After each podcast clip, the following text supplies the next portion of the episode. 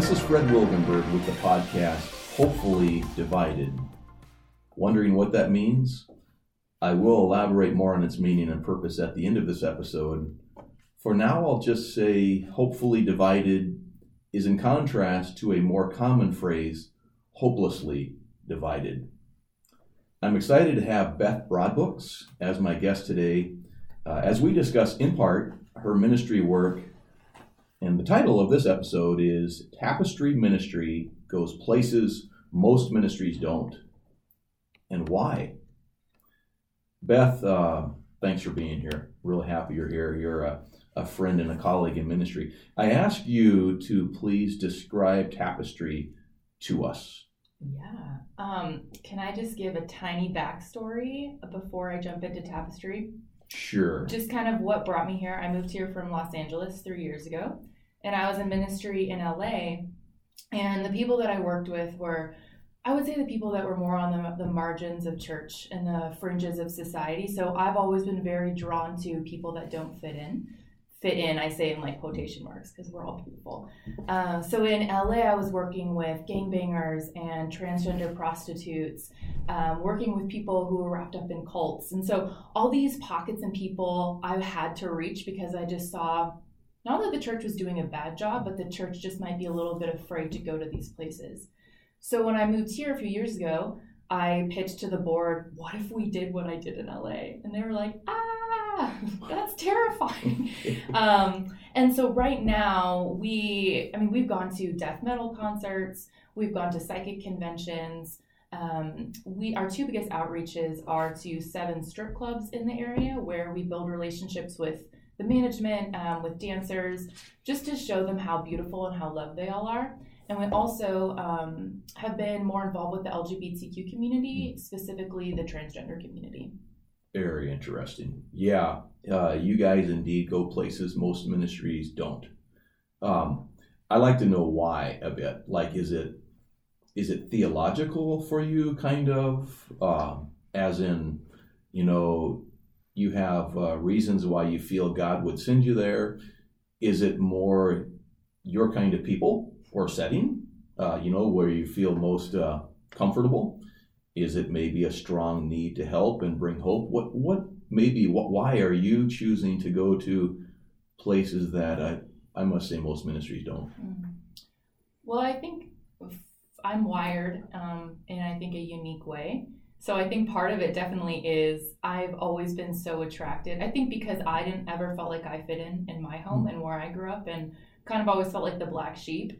That when I meet someone that physically might not look like they fit in. Okay. I'm like, I must hear their story. And I, I know that they might felt the depression that I felt not fitting in. So I think it's a piece of that. And another piece is when I moved to a very conservative climate, um, I saw these pockets of people that people were just terrified to even go talk to someone within kind of these like subcultures of the people that we meet with based on they externally might look different than, you know, maybe your more white, you know, upper middle class person that's going to be in church. So I think it's partly why I'm wired, and then also just because we saw such a need for it in in Sioux Falls and beyond. I did not think uh, that would be your answer. I mean, even on the personal side, oh. you know, where in, in, a way you answered the. I, I asked you, would it be more your kind of people or setting? Well, in a way. Uh, others who perhaps were ostracized um, brought you comfort that there are others out there and mm-hmm. we can you you even mm-hmm. felt it yourself that's interesting mm-hmm. uh, so what have you found these people to be like like uh, those at uh, the strip clubs you know at the um, at the other places do you guys i don't recall do you go to like the uh, motorcycle rally the sturgis rally have you gone there we we used to. We okay. stay more locally now than travel. So okay, haven't done that in a couple years. All right. mm-hmm. uh, but yeah, what have you found these people to be like? Uh, you know, at the marches and things like that. You know, uh, tell tell us about the people. Mm-hmm. Well, uh, they're just like us. you know, I think what I'm so passionate about and with Tapestry is oftentimes we create tables of food and we all come together from people from all walks of life. So when I go into a strip club and I bring some ladies, we always usually bond over food. And from what I've heard in the stories, is that these women and these owners of the strip clubs are just like me. You know, mm-hmm. they they struggle and they wrestle and they feel joy and they love their families and they want to provide for their families. You know, and they're doing it in a way that can, I think, perpetuate pain and dysfunction and some brokenness. But I, I think that I just see people like myself, you know, Okay. perhaps they're doing different jobs or, um, you know, maybe living in a different way than I am um, through different expressions, but they're people just like me. Yeah. Like the uh, LGBTQ march, uh, Pride March, um, you know, because I think I heard you guys kind of set up a, a tent, a prayer tent, maybe refreshments. Tell us a little bit about um, the marchers, especially, and maybe others who were at that march, you know, and how how were you received? Um, how did uh, yeah, how did you receive them so that perhaps they received you in the way they did? I'm, I'm curious about that. Yeah, I'll set the scene a little bit. Uh, and a little, if anyone is a pastor of a church, come get a booth at the Pride Festival this year. Okay. um, so at the LGBTQ Pride Festival in Sioux Falls, it's just like a bunch of businesses and vendors selling things, and it's Mm. kind of like a big party where the LGBTQ community is coming, and it's a safe place for them to to celebrate who they are and to be who they are and be with like-minded people.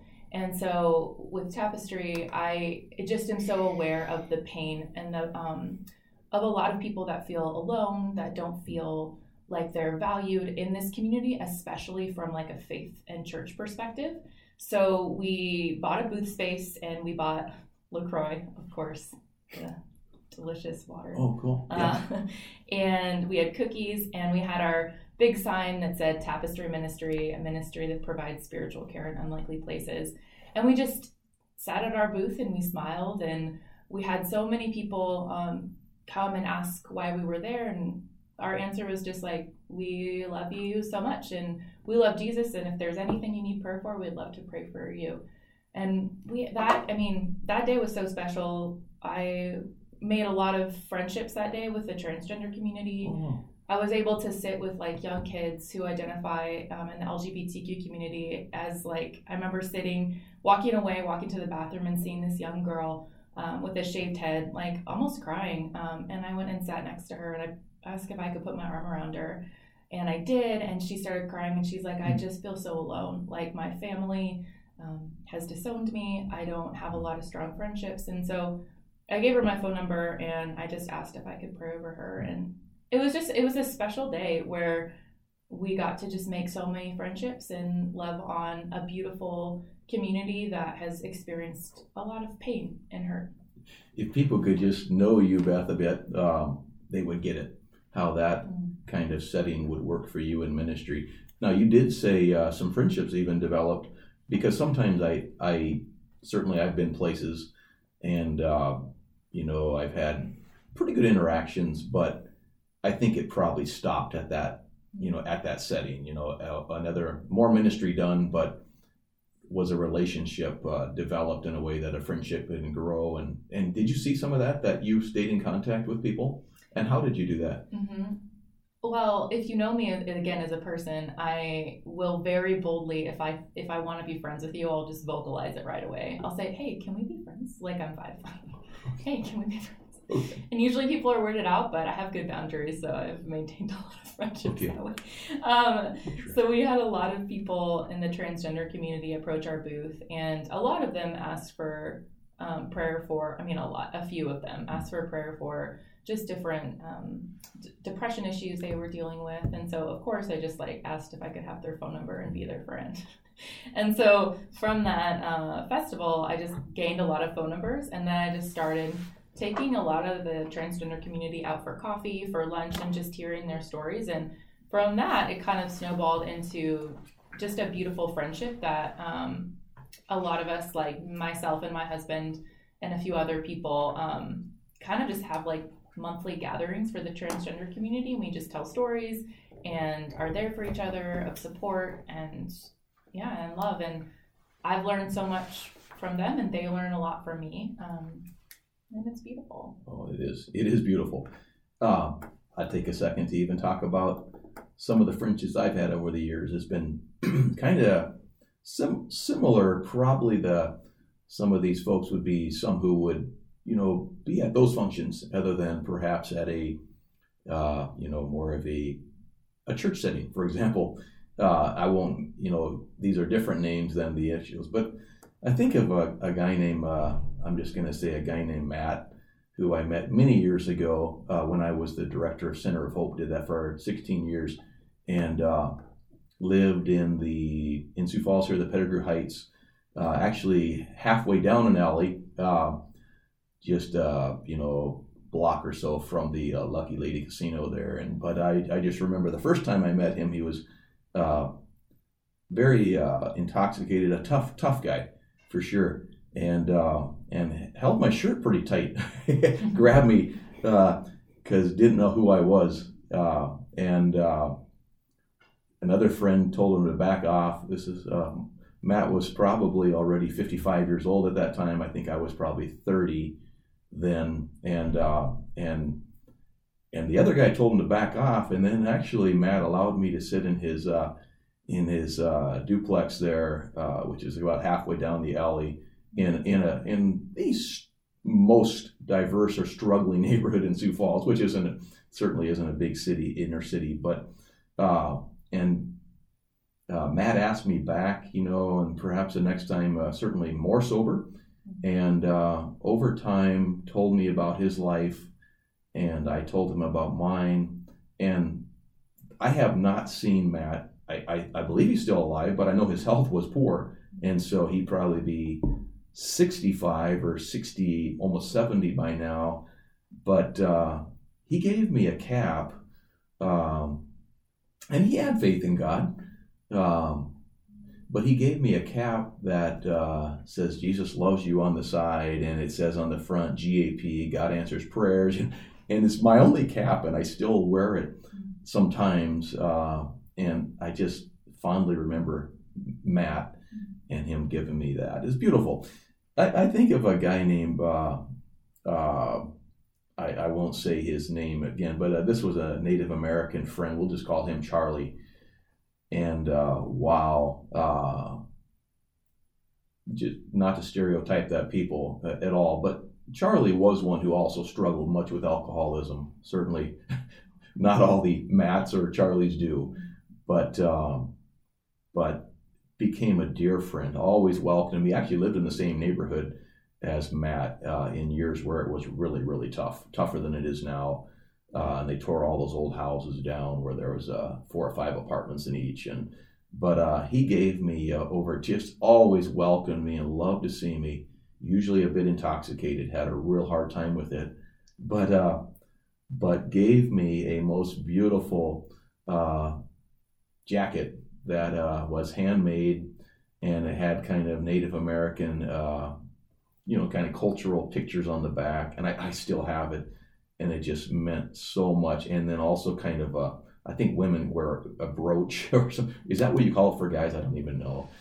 A pen, a pen of some kind. But it was cool, and I, I still see it in my in my laundry room where I grab it and I, where I wear it sometimes. And and these are just people that you know you I wouldn't have seen at church. I wouldn't have met them there, but we had quite theological discussions, and and uh, gave me these gifts, and that still touch my heart majorly. Uh, how blessed. Um, Beth, I, I, want you to talk. Um, you, you talked to me before about this uh, Pride March that you had gone to. I'd like to just go back to that um, because you and I are, uh, you know, we are believers in God. We're we're Christians, um, and so, and we, you know, as Christians, we there is a, a special family that I think we're part of. You know, where we talk about having brothers and sisters in in Jesus, and that's a very special, important thing in our life.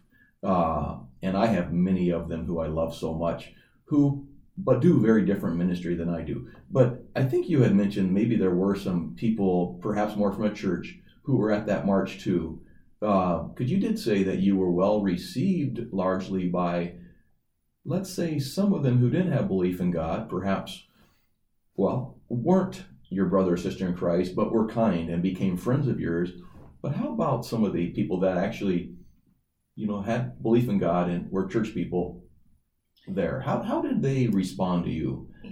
Not trying to be critical, but I want to just get some of that out as we segue our to a different direction here. Yeah. So there were, you know, it was really cool. There were, it was myself and then, um, well, Tapestry Ministry, and then two other churches um, that were also represented. So a Presbyterian church and then a Unitarian church was there. Okay. So we were the only three kind of faith-based people that had um, a Yeah. booth space.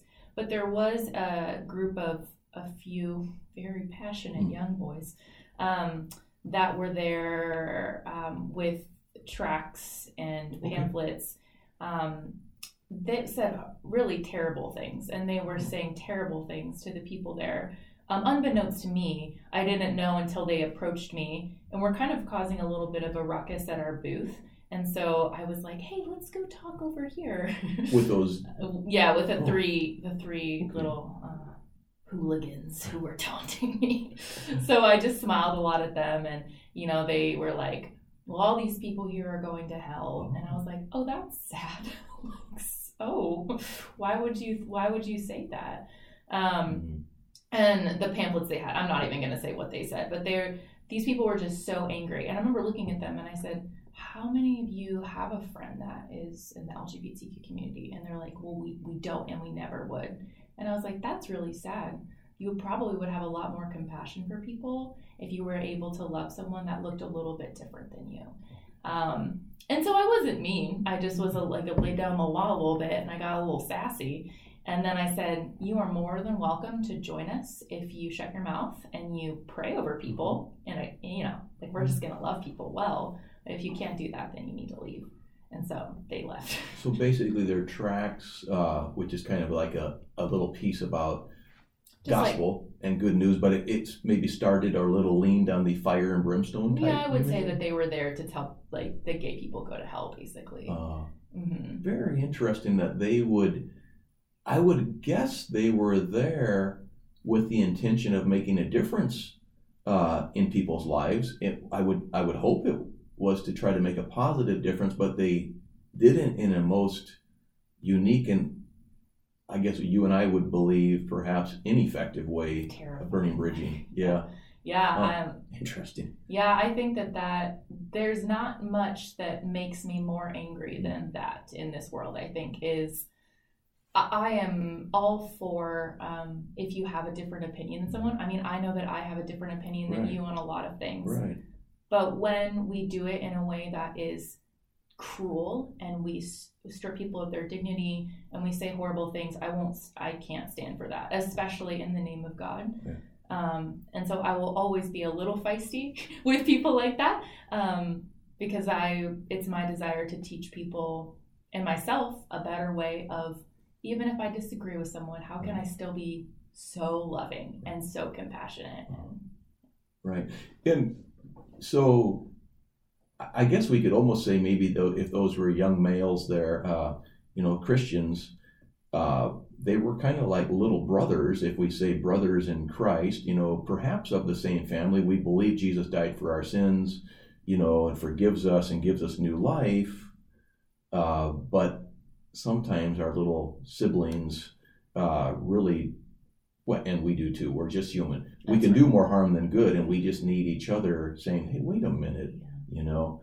Uh, let's. Uh, I wanted to use that to segue a little bit to kind of discussing why we have chosen Beth, you and I both, our routes for our vocations, and it- which is basically we're both doing gospel outreach ministry. I know, in fact, you know, we both. Uh, I finished a seminary degree. You're in seminary.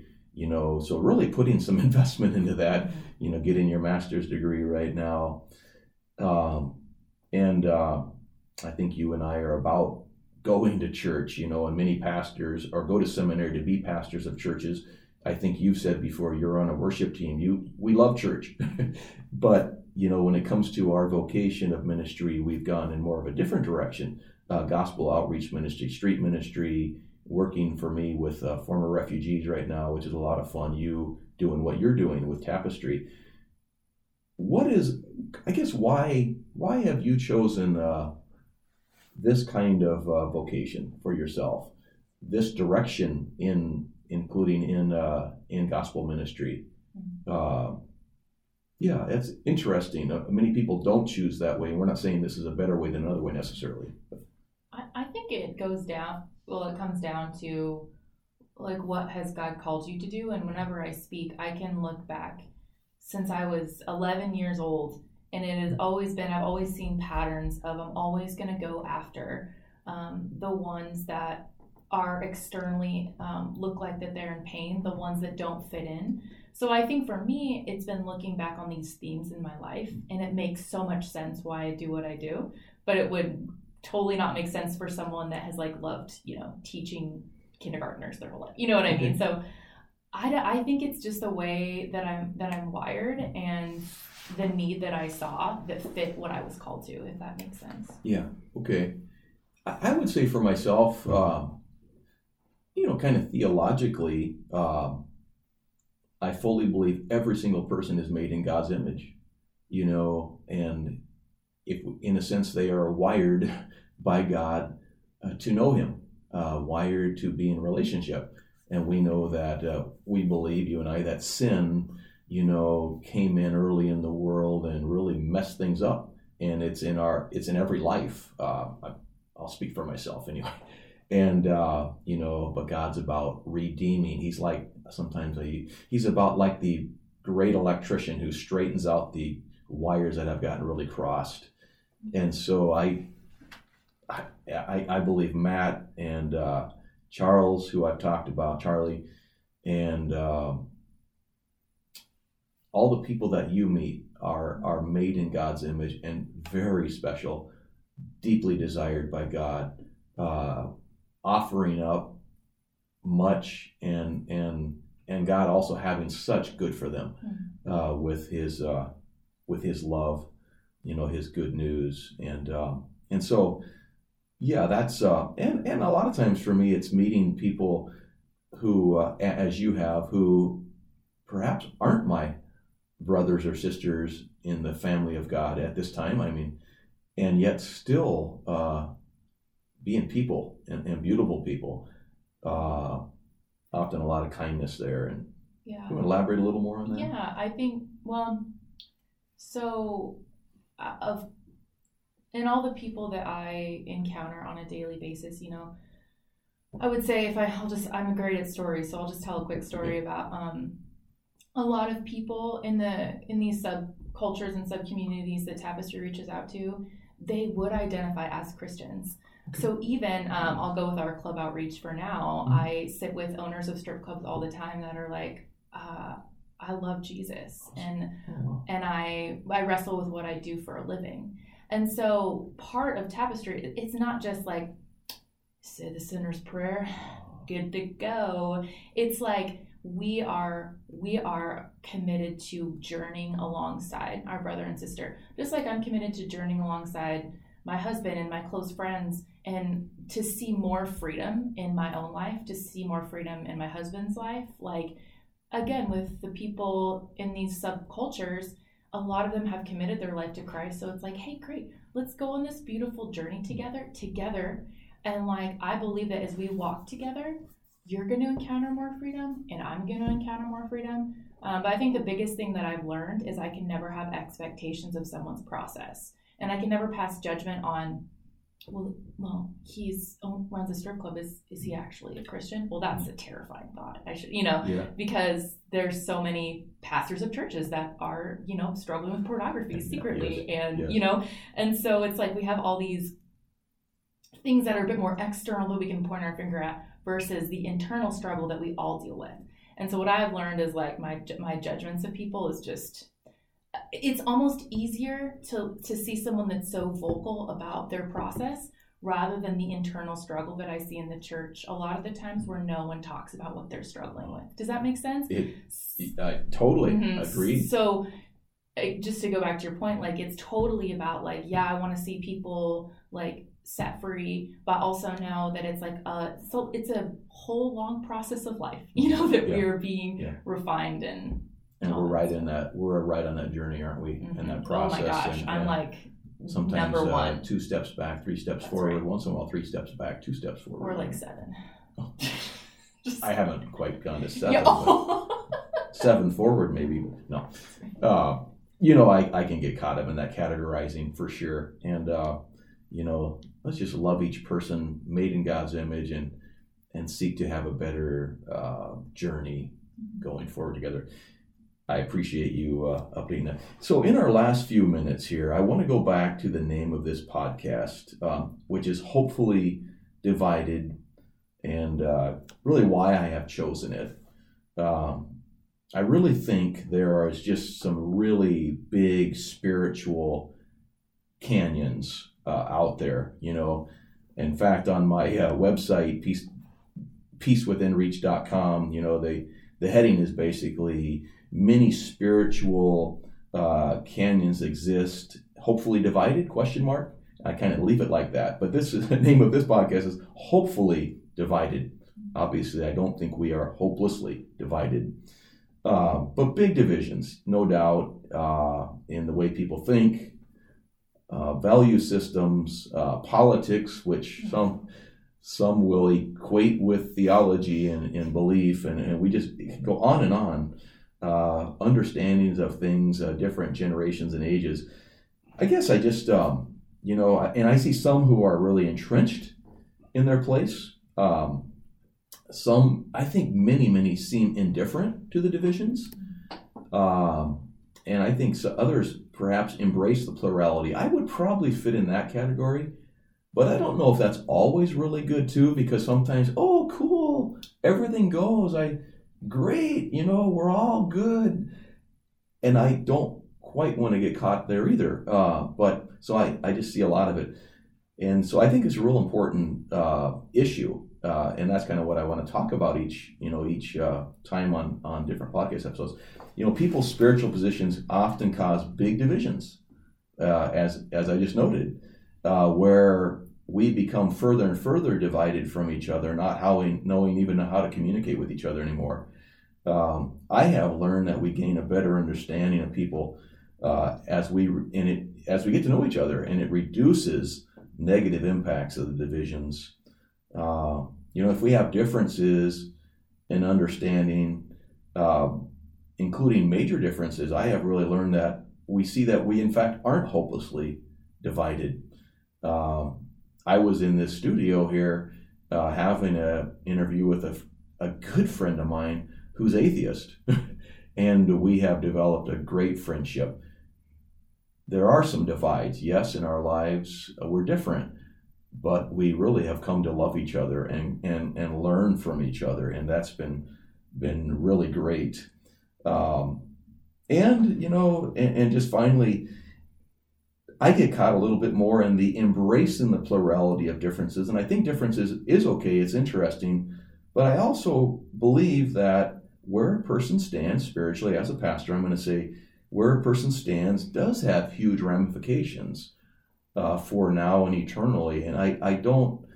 That is important to me. And some would say, "Oh, he's going there." Well, yeah, I will go there at times because that is really important. I believe a relationship with God and His grace are accessible to every person made in His image and really, really important. But so I hope to, with this podcast, have diverse groups of guests. Um, a couple Fridays ago, I was uh, invited to go to a mosque in Sioux Falls, and I, I went to the prayer meeting at the mosque with my friend Ali uh, and his wife because they invited me. And it was kind of different because I didn't feel like I should be praying to Jesus there with them. So I kind of went through the motions, but I didn't know how to. Would they be offended even if I'm praying to them? You know, but it was it was interesting. Yeah. Uh, and I hope Ali will join me as a guest for a Wow. podcast episode Yeah. sometime. I, I don't know if he will. He would. Uh, he's very educated and, and helpful in teaching about Islam and, and their view. But uh, Beth, I want to go back to you. This is getting toward our very end here. But you know, you also show, I believe, that we are not hopelessly divided. And I just want to close just a, a few moments on that, and then we'll close this thing in prayer and be done for the day. hmm Yeah. Uh, again, like I'm like was like over here cheering when you were talking. Um, yeah, I think that we li- well, I don't think I know that we live in such a polarized world, right? And that is the church too. The church is just as polarized as the world, and bring our politics in, and you can't be a Christian if you think one way, or you know. Um, and so my hope, and when I speak to it churches, is that we have all these different theological camps like within the church and the church is a hot mess and we can't get along and we're bitter and we're angry and so my dream is that the church would be a model for the world and not that these different theo- theological standpoints can't like that they all have to agree but that the world would look at the church and they'd be like wow they think differently. Even amongst like the christian there's all these different like kind of theological standpoints but they're doing it in a way that's really honoring and respectful and they're just like wow maybe i should try a church. But we're not like that. And so you know even just a quick story is that so i'm a woman in leadership and um, uh, some men in certain theological camps would say no you can't be you can't teach men. You can't um, speak at a church where men are present.